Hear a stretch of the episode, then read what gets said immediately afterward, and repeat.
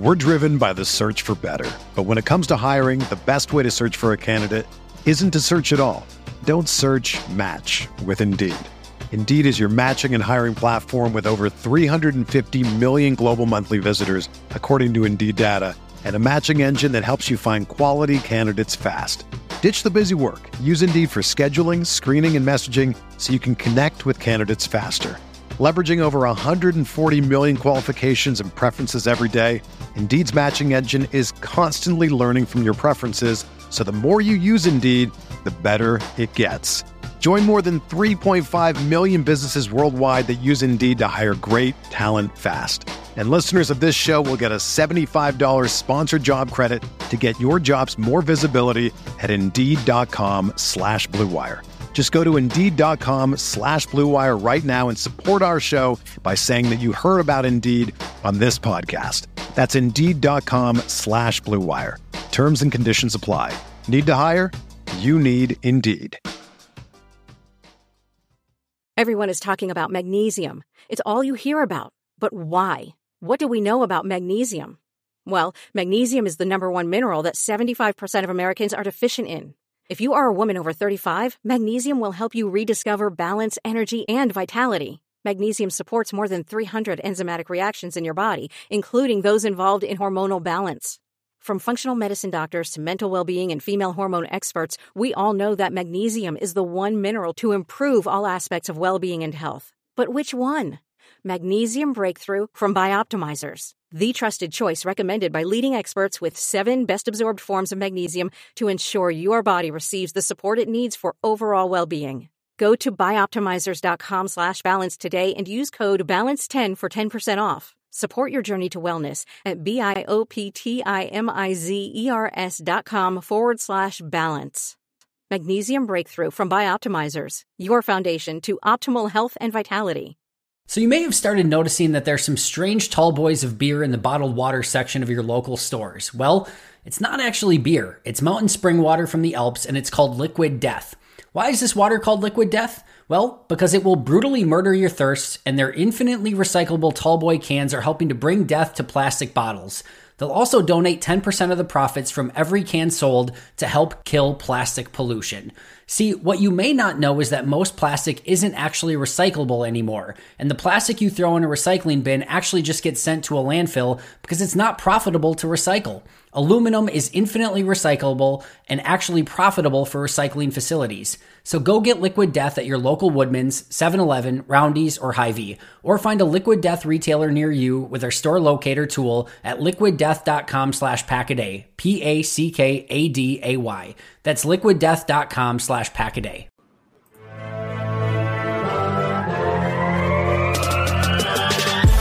Twenty minutes a day, 365 days a year. This is the Pack a Day Podcast.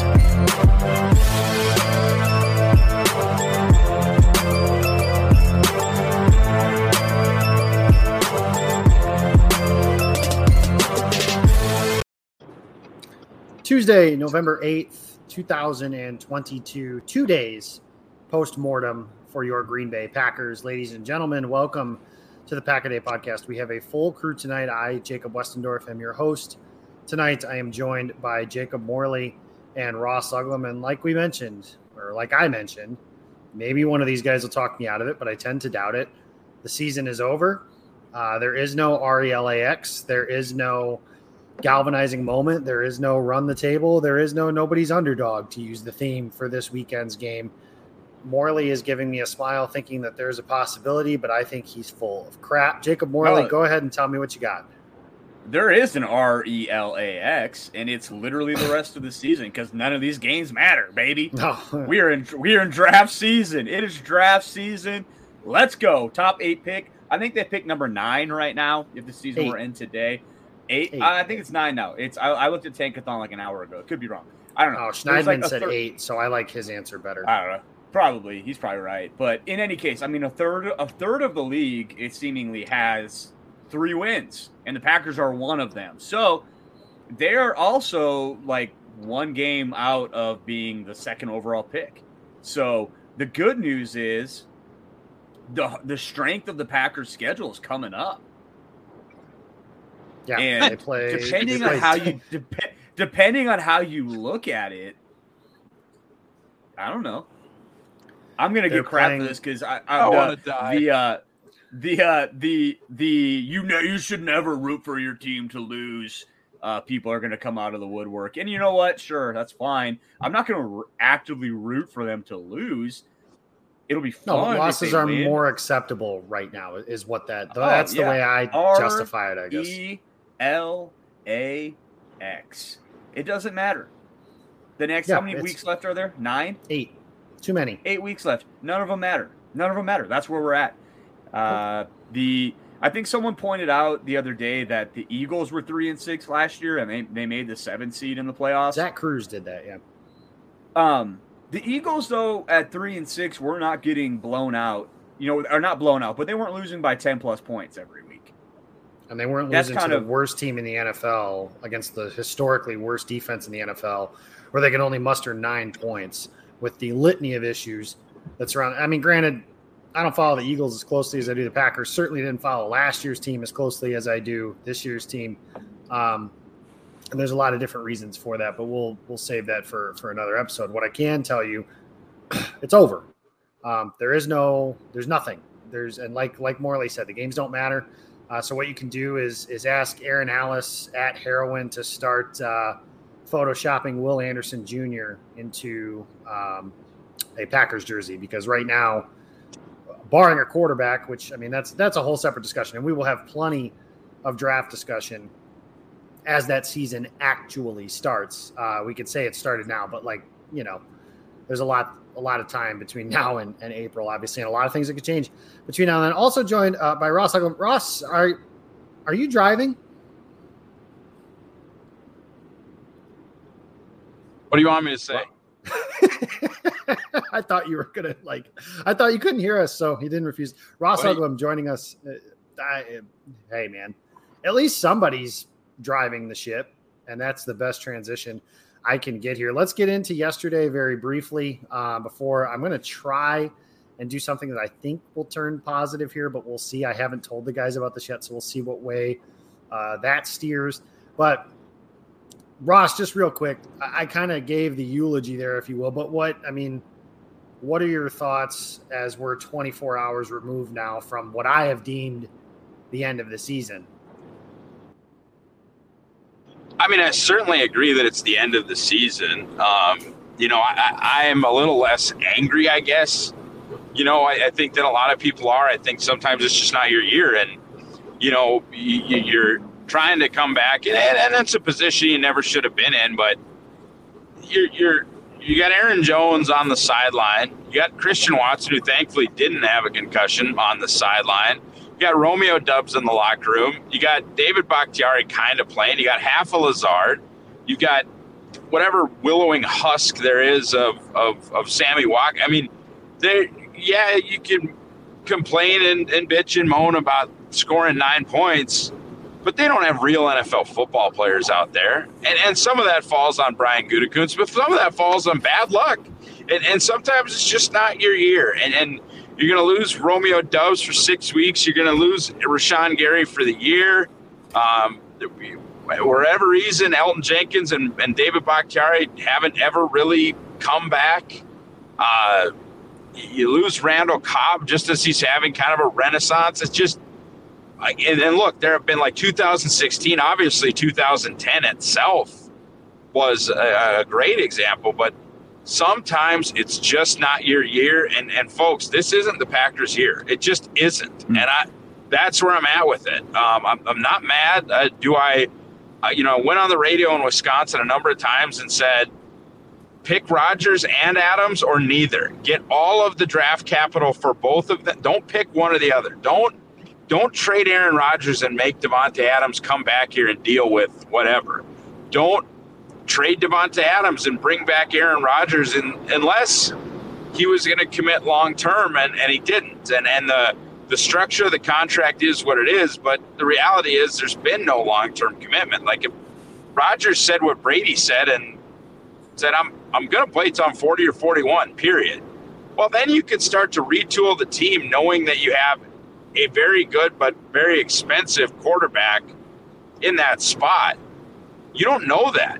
You you know that you've got a guy right now that doesn't work with the weapons that you have, and I don't think anybody would work with these weapons. I mean, you, I, I just, I, the, it's it's Samori Toure out there. I mean, and, and no disrespect to Toure, but Watkins can barely run. Toure is a very raw seventh round rookie.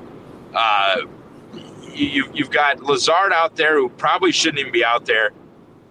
And it sounds like I'm making a lot of excuses, and maybe I am, but what I'm just saying is the, the, the Packers have run into a, a lot of situations where either Rodgers has just willed them to the finish or they've been just healthy enough or Matt LaFleur has been able to game plan because we've mentioned ad nauseum the Packers were seven or eight and oh without Davante Adams during the Matt LaFleur era. It's not all just because they traded Davante to the Raiders, but ultimately, it's not their year. It's just not their year. And Ross, to kind of piggyback off of that too, that's also why like I can sit here and make jokes about it too because I still right. think you know the, like just the we've talked about it. I've said it. I said it uh, with Sparky on the fan yesterday. It's like if if there were a, a, panel of buttons in front of you about like, hey, hit these buttons, and these are things that can go wrong for the Packers season. I mean, these buttons were Buddy the Elf in the elevator, just and all of them were hit, right? So like, I think you look at this team, and you're right, like the Packers have been a fortunate team because they've been talented and they've been good. And that's what happens typically when you are good. But when you're a bad team and then the bad things start to pile up, I mean, it's just one thing after another. And I do think it's going to be fascinating to watch what this team does in the offseason uh, because what you listed, you said maybe I'm making excuses. I don't think you are at this point. I think you're just, and I've been critical of people making excuses for 12. I've been critical of people making excuses for this team. But, like, yes, there is a certain point where it's like, it's not an excuse, it's just a reason. It, and some of it is they put themselves in, the, in this, this position. But this is a, a look in the mirror for this Packers organization, and they can either fix it or they can just fall into uh, despair for the next two decades. I don't know. I doubt that happens. This team has just been too well run um, recently for that to happen. But I do think, I do think Aaron Rodgers still has good football in him. You you watch him play every week. Like there's some weird stuff that's going on, but like Ross just pointed out, it really is to a point where it's like, man, he's not throwing to NFL receivers right now. He just isn't, and that's all right. He's not, and I think that's the wake up call that this team needed maybe not needed, but it, they can at least get something out of to look at and say, Rodgers is not. He's not the guy that can put the team on his back and carry it anymore. He could still be a super, super good top five quarterback in this league if we put the appropriate pieces around him. So now they have a decision to make. Do we blow this all up? Or do we try to put these pieces in place? That's going to be fascinating to watch. I don't know what they'll do. Um, I would have a guess that they probably will try to run this thing back and put the pieces in place next year. But um, I wouldn't be surprised either if they blow the whole thing up. So it, it's going to be an interesting next eight weeks. It's going to be an evaluation process. Um, and they're going to really find out who wants to be here, who's willing to play hard. And the other good thing about this, the silver lining type situation, is go go show me who's still going to be playing their ass off when they're three and eight, right? Go show me who quit. I don't want those guys in my locker room anymore. Get rid of them. If you don't want to play hard down when things aren't going well, then then that's showing your true colors. And let's get you out of here. Let's get more dogs in the building. And you know, sometimes well, not, a heart, not, not, a heart. Go ahead. Well, not not only that, but the the question is, does Rodgers want to be a part of that? You know that uh-huh. he can retire or request a trade too. I mean, that's they can't release him. That is for darn sure. Just from a financial, after what they did, they can't release him. But I don't know that the decision is necessarily going to 100% be on them to quote unquote run it back. And, and I really do think if they had had half the injury issues that they have had, they'd be five and three. Not not seven and one, but five and three. Um, sure. It, but but ultimately, I will say this, and and this is something that Jacob has touched on. He's touched on part Jacob Westendorf, you're both Jacob. Jacob Westendorf has touched touched on at least to the point of Brian Gutekunst at least on the surface, appears to have attempted to. That was a lot of qualifiers. Uh, appears to have attempted to build a roster around defense and running the football. And I don't have a problem trying to build a roster around defense. I mean, I, I think I would argue the Tampa Bay Buccaneers Super Bowl is largely due to their defense, and I think Tom Brady gets way too much of the credit for that championship.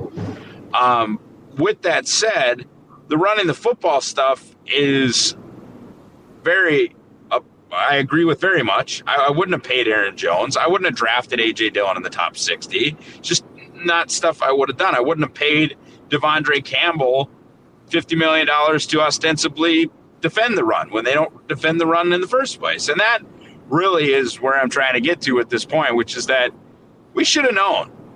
You know, this defense was trash last year. Yep. They weren't burning trash or, you know, particularly like my like Rocky's diaper wasn't in that trash, but they were trash. and then to add a Quay Walker, and, and I had him as my 88th overall player, which means I thought it was a tremendous reach, but I'm not I'm not the gospel. And to add a Devonte Wyatt, who I loved, but is at a position even at his age where usually guys aren't good until year two or year three. So you're going to take trash, add Jarran Reed, add a guy at a, basically a non-impact position at inside linebacker, and then a first-round pick, another guy who, you know, is at a position. Again, I know how old he is. I get all that, but you're going to add a, a, defensive tackle who usually won't be good until year two or year three. You're going to add an off-ball linebacker, and you're going to add a Jarran Reed to the 23rd best defense in the league and you're going to tell me, and you're not going to change the coordinator, who, by the way, has never coordinated a good defense once in his whole life. And he's had a lot of chances. Tell, yeah, and you're going to tell me that the fact that the defense is dominating, as Matt Schneidman once put it, talking an absurd amount of shit. I can I whatever doesn't matter. Sorry, Andy. Uh, that is supposed to be a positive that should have been the world's biggest red flag that this mediocre defense was sunning this offense all summer long. That should have been a giant, giant message that, hey, things are not well. This is potentially bad. And well, uh, the idea, I was just like, the idea was the offense was supposed to take time, right? With all these young guys, and the defense is going to carry this team the first half of the year uh, they're going to be good. They're going to get wins because of them. And then you hope that these young guys can kind of catch on down the stretch and they have a formidable offense. Like that's at least in my mind how I I rationalized it. And like that was dumb. And I think that is just because we've watched this team for nearly 30 years be able to just compete because of really stellar quarterback play. And we're kind of getting a dose of reality this year with how the rest, how the other side lives. Uh, with and on the defensive side of the ball thing too, just one other thing to add to Ross's point is you have the 23rd overall defense last year with a guy like Dre, who was a first team All Pro, which he had never been in his career. A guy like Rasul Douglas, who got All Pro votes, but clearly, and I don't think Rasul's been bad this year, but he played above where he was supposed to. And then if you take a regression candidate, if we sat down and did like last summer, I know we did progression versus regression if you sat down and did progression versus regression for all the regression candidates on the team, every single one of them regressed. Preston Smith, Adrian Amos, De'Vondre Campbell, Rasul Douglas, Eric Stokes, like all uh, Darnell Savage, all them dudes. Savage looks like was, a UDFA right now. I, my God, Savage, yeah. that's as bad. And like, here's the other thing: is now too. I talked about this a little bit today with Savage because now what you do is, and the Packers, like, there are people on the internet, and I understand, like, everybody wants drastic changes. Everybody wants someone fired or benched, and like that Matt LaFleur said today, like stuff like that's just not going to happen. However, they can make some subtle changes to some of the stuff that Morley was talking about just a little bit ago. Eric Stokes is injured now, and Joe Barry said last week that he thought Darnell Savage would make a quote really good nickel player. Woody, I have no idea, but I know he's not a good safety. And now Stokes is out, and he's not like uh, and Rudy Ford is at least league average. I think Rudy Ford is league average. Sure. And even if he's not, like, here's the thing when it comes to 2023, which is what everything should be viewed at through this lens right now. When it comes to 2023, Darnell Savage is not going anywhere. Some unless the Packers are just going to like trade him for a nondescript draft pick, but they're not going to give him an extension. And with that fifth year option, there is no salary cap relief for releasing him. So by doing that, you have to figure out how does this dude fit into your plans in 2023. Exhaust all options. It was like it would be like when they moved or if they moved Damarious Randall to safety when it was obvious he wasn't going to work as a corner. Turns out Damarious Randall wasn't particularly good at either one of those things, but you got to see if Savage can do something like that.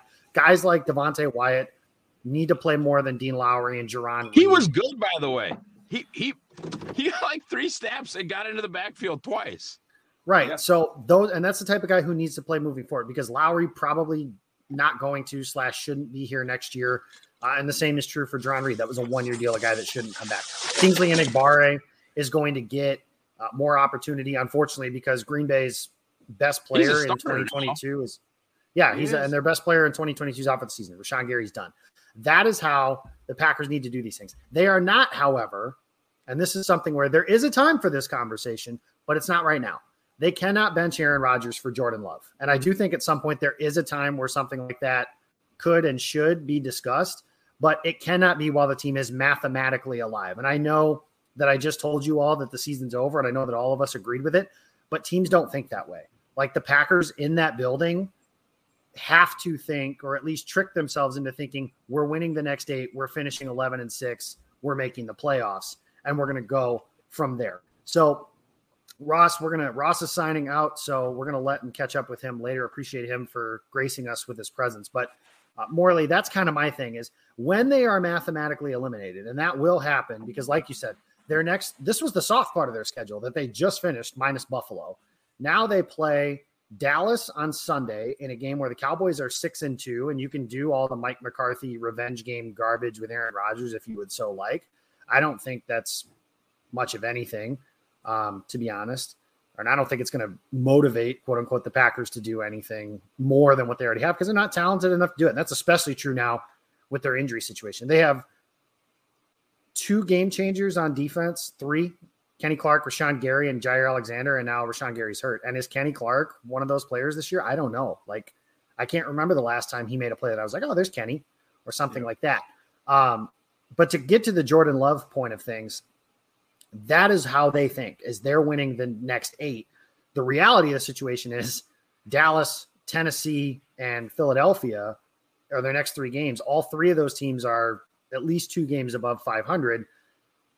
It's very easy to picture this team at three and nine going into Chicago in early December and just thinking that way. I cannot envision a scenario where, because the other thing about this is like, you're like, oh, maybe the Packers can catch a team by surprise and they take them lightly. Nobody in the NFL is taking a team that has Aaron Rodgers as their starting quarterback based on name value alone lightly.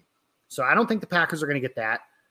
The Titans aren't good with Malik Willis as their starting quarterback, but the difference now is when they played each other in 2020, the Packers offense could take Derrick Henry out of the game and essentially did. It was 14 rip after the first two possessions, and Derrick Henry was essentially eliminated from that game. They can't do that now. So I expect him to run for 200 yards, like because the the Titans can just lean into that running game.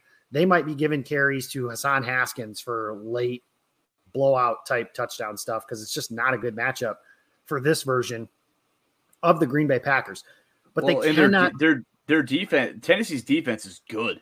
Like, and this right. Packers offense is making historically bad it's defenses bad. look look good. Yeah, so they're bad. The Packers offense is bad. They're and they're bad before Romeo Doubs and Randall Cobb and like all those dudes are injured. They're just that that is just a reality uh, that we are living in right now. But you can't bench the quarterback because if Matt LaFleur does that, he's told everyone else from players two through 53, we have given up on the rest of the season.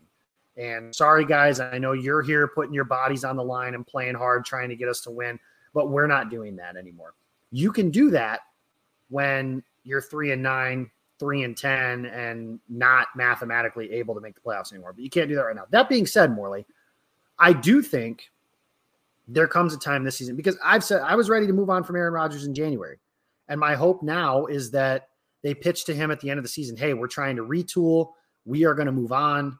Um, we are going to let you help dictate your next destination if you would like to continue playing. Uh, certainly, I think Rodgers will want to continue playing, uh, but I'm basing that entirely on kind of guesses based on things he said.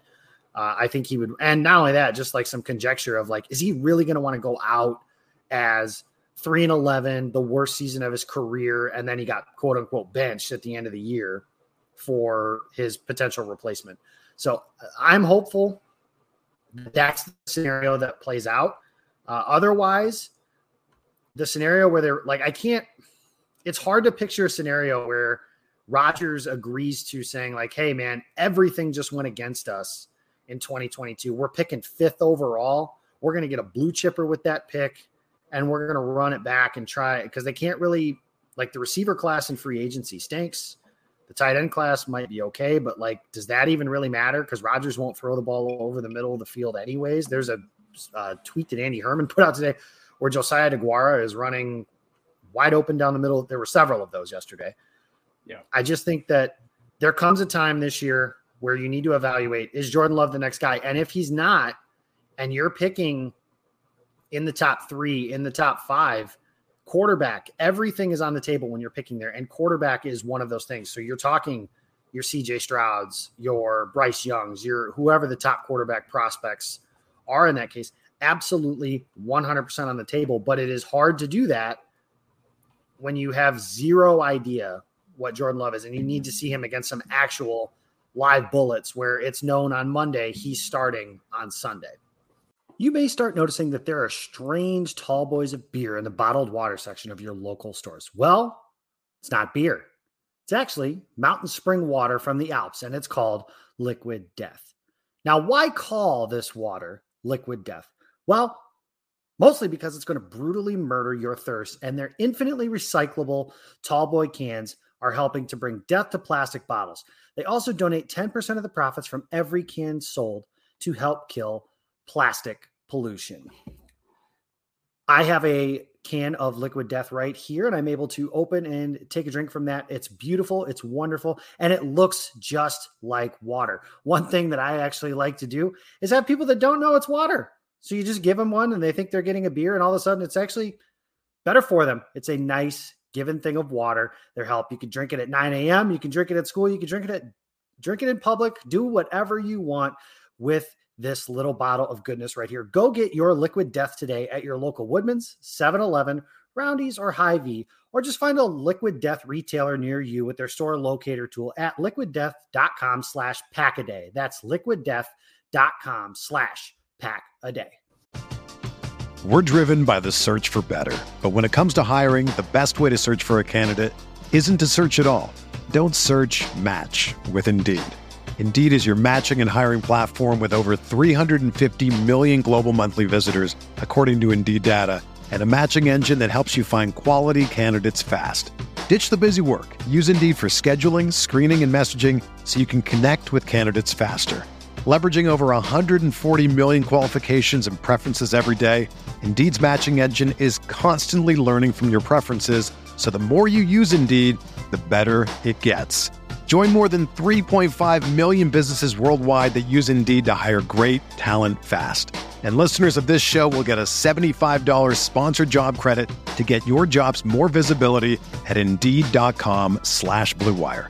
Just go to Indeed.com slash BlueWire right now and support our show by saying that you heard about Indeed on this podcast. That's Indeed.com slash BlueWire.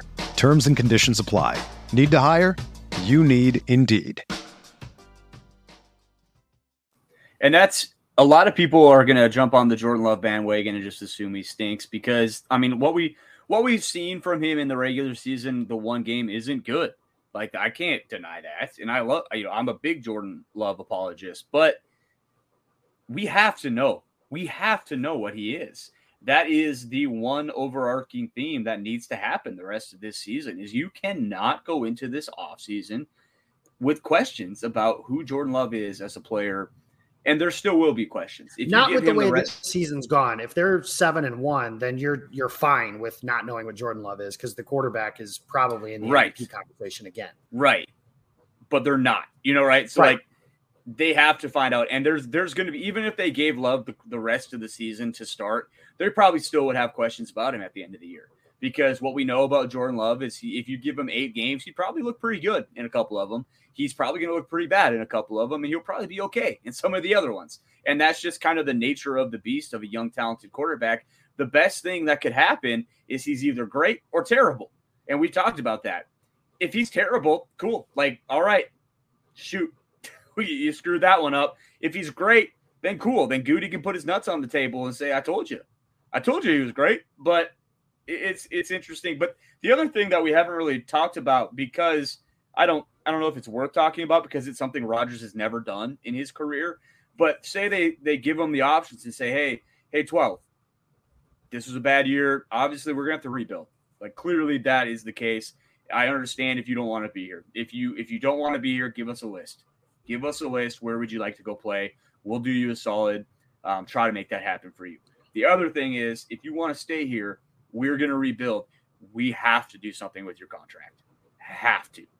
You have to give some money back. You have to take less money because we cannot afford to do anything different. And let me say this That's- for the, that's for, the for the record.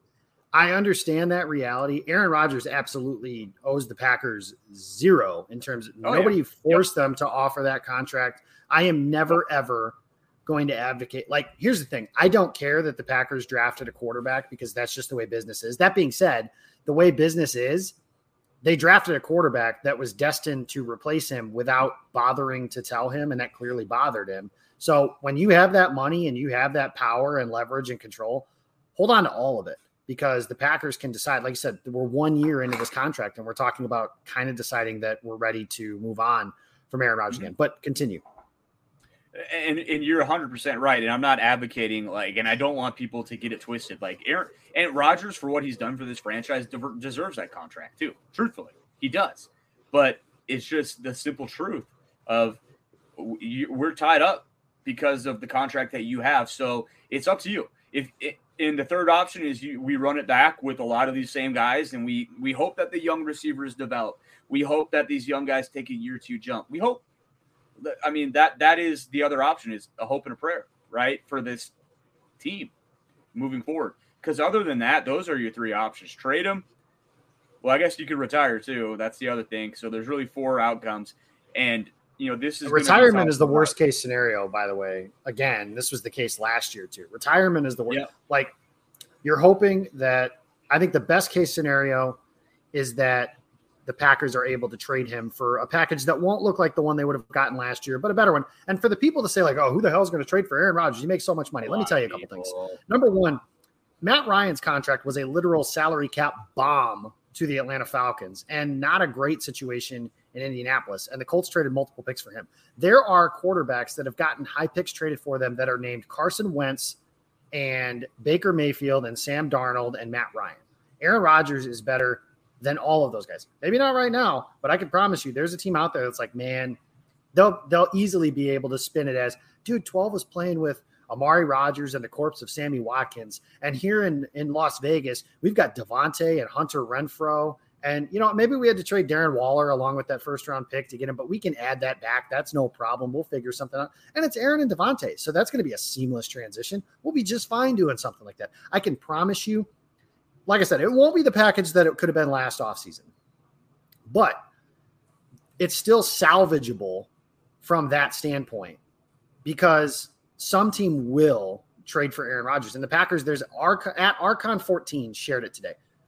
It's not a great situation, but the Packers can trade Aaron Rodgers. There is no releasing him. And retirement, like I said, that's the worst case scenario because you either want Rodgers to come back and try and run this thing through one more time, and hopefully Gutekunst is more. If that's the case, Gutekunst needs to be aggressive, basically including trading every pick except that first round pick for veterans. Uh, and I'm kind of joking a little bit, but that would be the route that he would need to go if if Rodgers was going to come back. But I still think that's a better scenario than him just retiring. Green Bay gets nothing for him, and that's the last. Vegas, Vegas is interesting. I haven't thought of that. That really is. I, it was. I'll give credit out because credit where credit's due. I listened to a lot of Packer eulogies last night, and head of Pack with Matt Schneidman and Bill Huber, um, two of the best in the business, absolutely deserve your time on that. And Schneidman just kind of said, like, "Hey, what if the Raiders just called and said, hey, we'll offer you Darren Waller and a first round pick for Aaron Rodgers?" And the Packers have been linked to Darren Waller now last offseason and this trade deadline. They thought they had him, and the Raiders backed Which was out. that was that that was the deal for Davante. That was yeah, the deal. original deal for Davante was a first and Waller, and then they found out that they couldn't do that because Adams hadn't you signed his essentially take this take the same deal for 12 and Which- you you you that's that's your hard that's your hard reset that's uh, that could potentially be two you know that could be potentially setting the packers up with two top 10 picks in Yep. the first round uh and they could second, Will obviously, Anderson which will be and high Quentin Johnston, just to throw two names out there. That like there are options. Um, is that possible? You know, would another mid round pick or and something that's like that be and that's why they need to know that is why they need to know what jordan love is 100%. right, or at least have a better idea. Because if they like say he plays and looks like Aaron Rodgers has for most of the season, then you're like, okay, Jordan's not it, and we pick Yeah. fourth overall, and we could get two top ten picks, and maybe we package those and move up to number one and get your pick of the litter, you know, something like that. That's certainly possible. That there's a long time for those scenarios to play out. Uh, but the reality of this situation right now, this team stinks, and it is depressing because there's no clear path forward. We have no idea what they're going to do, what they can do, what they plan to do. Are they willing to extend themselves for certain things? Who knows? I don't know. I know they've done some things differently since COVID, as Gutekunst just pointed out. But you know, the other reality is it hasn't been enough either. And, and I don't need to go down the Brian Gutekunst rabbit hole again. But this team is not good. And I said earlier today that you know this team was never. I never ever thought they were going to be good enough offensively to win a championship. And that being said, I didn't think it was going to be this bad. Like I really did not think it was going to be as bad as it is, scoring nine points against the 32nd ranked defense in the NFL. But they were never going to be good enough offensively to win a championship. They just don't have anybody that's explosive on offense that you can see. Like Christian Watson makes an explosive play, but then he's injured. And that's not a knock on Christian Watson. It's just a reality of something that's happened. Romeo Doubs, not particularly explosive as a rookie. Um, that doesn't mean he can't be at some point. Allen Lazard has never been an explosive player. Randall Cobb was, but then of course he's injured because he's an older player and injuries just kind of tend to pile up that way. They have no explosion at tight end. It's Marcedes Lewis who, like, when he catches a pass, you kind of laugh because it's just like, how did that happen? Robert Tonyan catches the ball, he just gets what's there. And Josiah Deguara is the same way. And I think the way the Packers have built their skill group, this is where, like I've mentioned before, and this is the last thing I'll say on this is Ted Thompson was a master of planning for contingency plans. You know, he drafted Jordy Nelson when they didn't quote need a receiver, and that room was always stocked, and there was always a succession plan. And I know the counter argument to that is, well, they didn't think Davante was going to leave. Okay, that's fine, but you weren't prepared for the scenario where he did leave, and now you're caught this way. And I do think there's some other things. Marquez Valdes-Scantling isn't a great player, but him not being around didn't help. Equanimeous St. Brown, not a great player. Those things aren't significant, but they're not irrelevant either. Um, so it's it's it's a struggle. This offense, I think, has a, a long way to go to figure like figuring out how to build it. And I'll be very interested to see if Rodgers comes back, how they build their offense, because you can make an argument that Green Bay should probably just let the new defensive coordinator figure out the quote unquote issues because most of those guys on that side of the ball are probably locked in for next year, save for Adrian Amos and a couple of the defensive linemen, whether it's Preston, Rashan Gary, the linebackers, the corners, those guys are all going to be here. Savage is going to be here, whether that's a good thing or not. We've talked about. Um, but they've got some rebuilding to do on the offense side of the ball. Aaron Jones may not be here. That's their only explosive player on offense, and he may not be here because of his contract situation. And boy, if you guys think Ross is hard on a second contract for Aaron Jones, can you imagine if they give a third contract? He might have a stroke live on air. Like that's going to be a significant issue He's uh, almost on his 30. front. And he's Jones almost 30. and he's- 30. You got Yeah, I so- mean, I love Aaron Jones, but man, they got some rebuilding to do on the offense side of the ball. I do want to finish on something positive because this is a, a reunion week of sorts. Mike McCarthy is coming back uh, to Lambeau Field for the first time since he was fired in December of 2018. Uh, it was pretty cool. Uh, something I always appreciated about McCarthy was just how proud he was to be the coach of the Green Bay Packers, and you could always hear that. He was talking today about how special it was that his daughters grew up there. He said that was BS, and someone was trying to make him cry, which was funny. Um, and just talking about how you know you're excited to see the people, you miss the people, all that sort of stuff. Um, I will be in the stands on Sunday. I will be giving him a standing ovation, uh, which I believe he deserves. He's the only head coach in my cognizant lifetime that has won the Packers a championship. He was a good coach for a period of time, and it was time for him to go when it was time to go. Uh, I do think that it's pretty clear that everyone made Mike McCarthy out to be this bumbling moron that was carried by Aaron Rodgers. I think it's clear now that's Aaron Rodgers is going to end his time in Green Bay with the same amount of Super Bowl appearances that he had when Mike McCarthy was there as well. So I don't think that McCarthy is just this boob that doesn't know football at all. Um, and I think he deserves that. But what I wanted to talk about, obviously, McCarthy was here for a really long time, Morley. What's your favorite Mike McCarthy story, anecdote, anything that comes to mind? Um, I think the the whole story with him, like if you watch like the America's game of you know the 2010 Packers going through all of that, the way they framed that was so cool. I thought just because McCarthy was such a Pittsburgh guy, and he was a no nonsense, no emo like no emotion to a lot to a certain extent.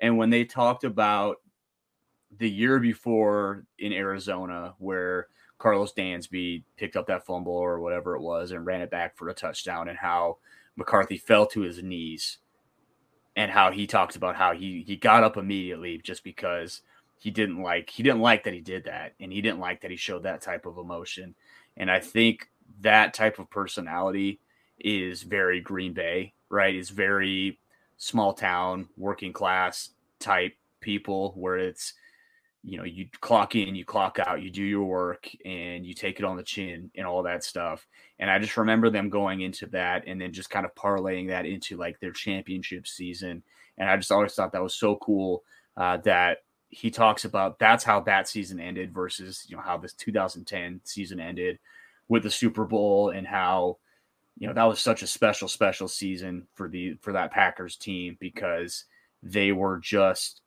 so close so many times that year. I remember that team losing in overtime back to back weeks, uh, being 10 and 6 going into the playoffs, and just how McCarthy. I know this isn't a singular story and it's about their Super Bowl season, but just how McCarthy kept that ship steered in the right direction. Um, I think that's super special what he was able to do here in Green Bay.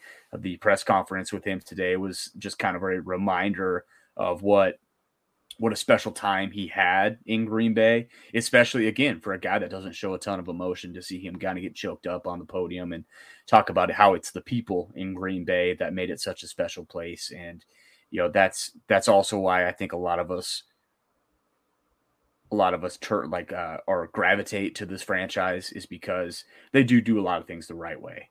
And it's not always great. It's not always perfect. We're going through the unperfect, the non perfect stuff right now but I do believe that they at least try to do things the right way.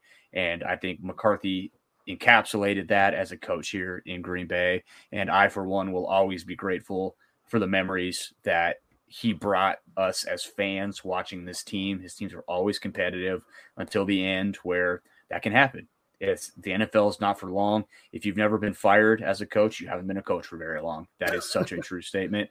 And yeah. um, and I think uh, we're, we're, seeing it right now. And and part of it too, Jacob, is you were in that DM with me today, talking to another uh, media person who is not a Packers person, just talking about is Matt LaFleur good at this? You know, and and a lot of those same conversations were surrounded by Mike McCarthy. And just because Aaron Rodgers is your quarterback, you, you can't be good as a coach. You know, it's all Rodgers. It's Rodgers that did everything. And um, so good for McCarthy. You know, good for McCarthy that he's going out and kind of proving all the people, all the all the people like us, you know, on Twitter that wanted to make fun of him or wanted to say how incompetent he is. And when the tides turned on this Packers team, McCarthy took a lot of took a lot of strap metal for that, and he didn't deserve it. He really didn't. He's a good coach. He's a hell of a coach. Um, it's it sucks that it's for the Cowboys, but um, you know, part of me is happy for him. Really, um, truthfully, part of me is happy that he's been able to find success um, outside of Green Bay and kind of show people that he is a, a really smart football coach. Um, he's a highly successful co- football coach, some may even say, and um, good for him. Good for him. I, am with you. I'm objectively true, by the way, when he said that. Just yeah, throwing that out there. Not wrong. He's not wrong. Um, so good for him. Um, i hope I do hope as well that Lambeau Field receives him warmly because that is 100% what he deserves. Yeah, I agree. Um, you know, I, I, was I was kind of labeled an apologist for Mike McCarthy, um, and and maybe to some degree I did hang on to him a little too long, just because I got to I had an opportunity to meet him when I was interning um, back in college, and he always looked in the eye. He always shook your hand. He always had that, you know, very thick Pittsburgh accent, but he treated you like there was no, I was an intern. Like I am the lowest dude on the freaking totem pole in that media room. And he looked at me and answered my questions as if I was Bob McGinn or, you know, whoever the most senior reporter was that was in that room uh, on that particular year. Uh, so that, that is certainly one of my favorite ones. The other stuff, I mean, it, number one, the funny one is when somebody asked him what the trade, I think it was Bill Huber asked him, what's the trade deadline like around here? And he says, is that this week? I thought it was next week. And the whole room sounds like stunned because can you imagine, like, how incompetent is an organization if they don't know when the deadline is? And then McCarthy kind of smiles and goes, that's what it's like. Like, he laughs and everybody yeah. kind of laughs it off. The other one, of course, is, is the one that is, I think, the most obvious. Um, they lose to Detroit and they're going to play New England in a game where Aaron Rodgers is, is not going to play. Uh, and they lose that game as well. And after the game, uh, McCarthy basically, like, one, that's one of the best games that the Packers played that season. And it was with their backup quarterback, which to me is usually a sign of a really well rounded team, uh, which was a good, ro- really good roster put together by Ted Thompson. And he deserves credit for that. Um, but McCarthy very boldly, after a game where the Packers have now lost two in a row, their season's kind of on life support. They have to win their last two games against a Giants team that's given them fits in the past and and a Bears team that had beaten them already that year earlier in the year. And he just says, We're nobody's underdog. And then they blow the doors off the Giants. They win the last, what, five games after that and, and win a championship. Um, and and that's the other thing. Like, just think of, it. and you may not have liked the way things ended with Mike McCarthy, and I certainly understand that. Uh, it was time, you know, like Jake said, it's not for long. And if you haven't been fired, you haven't been a coach for very long. Like Matt LaFleur hasn't been fired as a head coach. He hasn't been a coach for very he long. Will. You know, that's he will. He will. He'll get fired. He'll get fired point. one day. Could be maybe not soon. Could be 20 years from now. Bill, right. Bill Belichick will get fired at some point. Or uh, you know, it's or or, or resign. A mutual, a mutual yeah. parting of it the happens. way. Yeah, whatever. It, it happens. And that's, that's, just how it's. Bill Belichick has been fired. He got fired by the Browns. You know that that's from. Yeah. I mean, granted, yeah. once upon a time, different level, but I think that I think that we're far enough removed from that for now that we can stop making Aaron Rodgers this martyr that he quote had to play with Mike McCarthy when McCarthy objectively did very well during his time in Green Bay. He helped develop Aaron Rodgers, and that has helped. been talked about a bunch. He developed Aaron Rodgers, right? And, I mean, that's and his... not just that. When McCarthy got here, his job was to be to Brett Favre of what Matt LaFleur kind of was to Aaron Rodgers, and that was to you know, quote, teach an old dog new tricks. And Favre had a renaissance under Mike McCarthy. The 2007 season was one of the best of his career, and certainly his best season of his late career with the Green Bay Packers, where they got to the NFC title game and, of course, did not win. But I don't know. He's the only coach in my cognizant lifetime to win a championship. I really, really wish he wasn't in Dallas because I hate the Cowboys. Like, I do remember when he got fired, I was like, he'll coach again one day. I just hope it's for a team that I don't actively dislike. So I remember like the Browns hired Freddie Kitchens instead of him. And I was like, man, that would have been not perfect, but it would have been a good landing spot. I don't I didn't hate the Browns then. I I don't particularly care for them now because of decisions they made at the quarterback position, but that's a separate topic. Um he ended up in Dallas, and I've hated the Cowboys my entire life, uh, and that is still true now. But I think you're right, Jake. I told one of my buddies that is a Cowboys fan, like this used to be vitriol. And when you guys had Jason Garrett and Barry Switzer and Bill Parcells and all, like I wanted you guys to lose every game. And now I, am not rooting for them to win. I'm not going to be happy when the Cowboys come in and kick the crap out of the Packers. I'm going to laugh at the meltdown that happens on Twitter inevitably, but I'd be lying if I said I didn't have a soft spot, I guess, for that to where it, it's not so bad if they win. Now, that being said, when they play the Packers or when they play the Eagles, I want them to lose every time they play those two teams. That is just a function of my fandom. And that's just the way it's going to be until the day I am no longer watching NFL football. Uh, but if you're going to the stadium this weekend, maybe not when they're introduced, but when he comes on the field or something like that, I, I do think the Packers should be doing something for him, like just a hey guys, Mike McCarthy's back, give him a chance to get that standing ovation type of thing before the game starts. Uh, once the game starts, obviously, then it's we want to beat them kind of thing. But don't boo. Like, there's no reason to boo that man. He represented the organization well. He represented the community well. He represented the team well, and it just didn't work towards the end of things. And that's that's the way that it is. Um, there's going to come a day, like like Morley said, you know, by the end of his tenure in Green Bay, Mike Holmgren wasn't the most popular guy in Green Bay either. His exit was not a popular one, and I know that for an absolute fact. Uh, but he's also Mike Holmgren now, so when he comes back, he should get a standing ovation, and he does. And the same should be true now uh, for McCarthy. Now, that being said, yes, I want the Packers to beat them. But, you know, maybe there are some people on Twitter today saying some not so nice things about Mike McCarthy and saying you can want Dallas to lose the game without being a jerk. I'll say that much. Yep.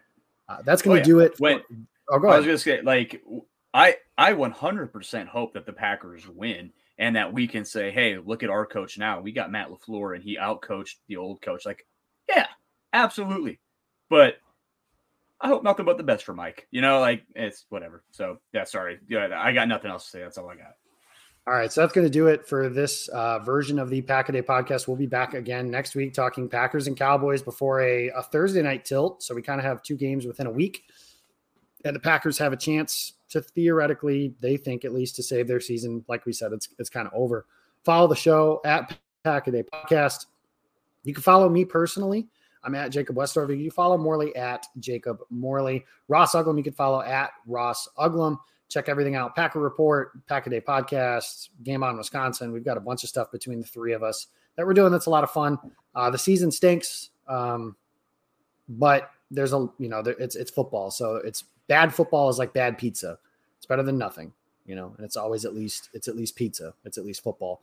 In this case, if you are going to be in town this weekend for the game, let me know. Six o'clock at the Green Bay Distillery is where the night starts, and that was to make it family friendly if possible. So your wives, kids, family, whoever you're coming in with are welcome to do that. Come say hi, say what's up, let's talk, let's you know have a drink and and enjoy a, a fun weekend because it's still fun to go to Lambeau Field, no question about that. So I hope to see a bunch of you there. Uh, but we'll we'll talk more there, and we'll talk more next week. We'll see you guys. Then.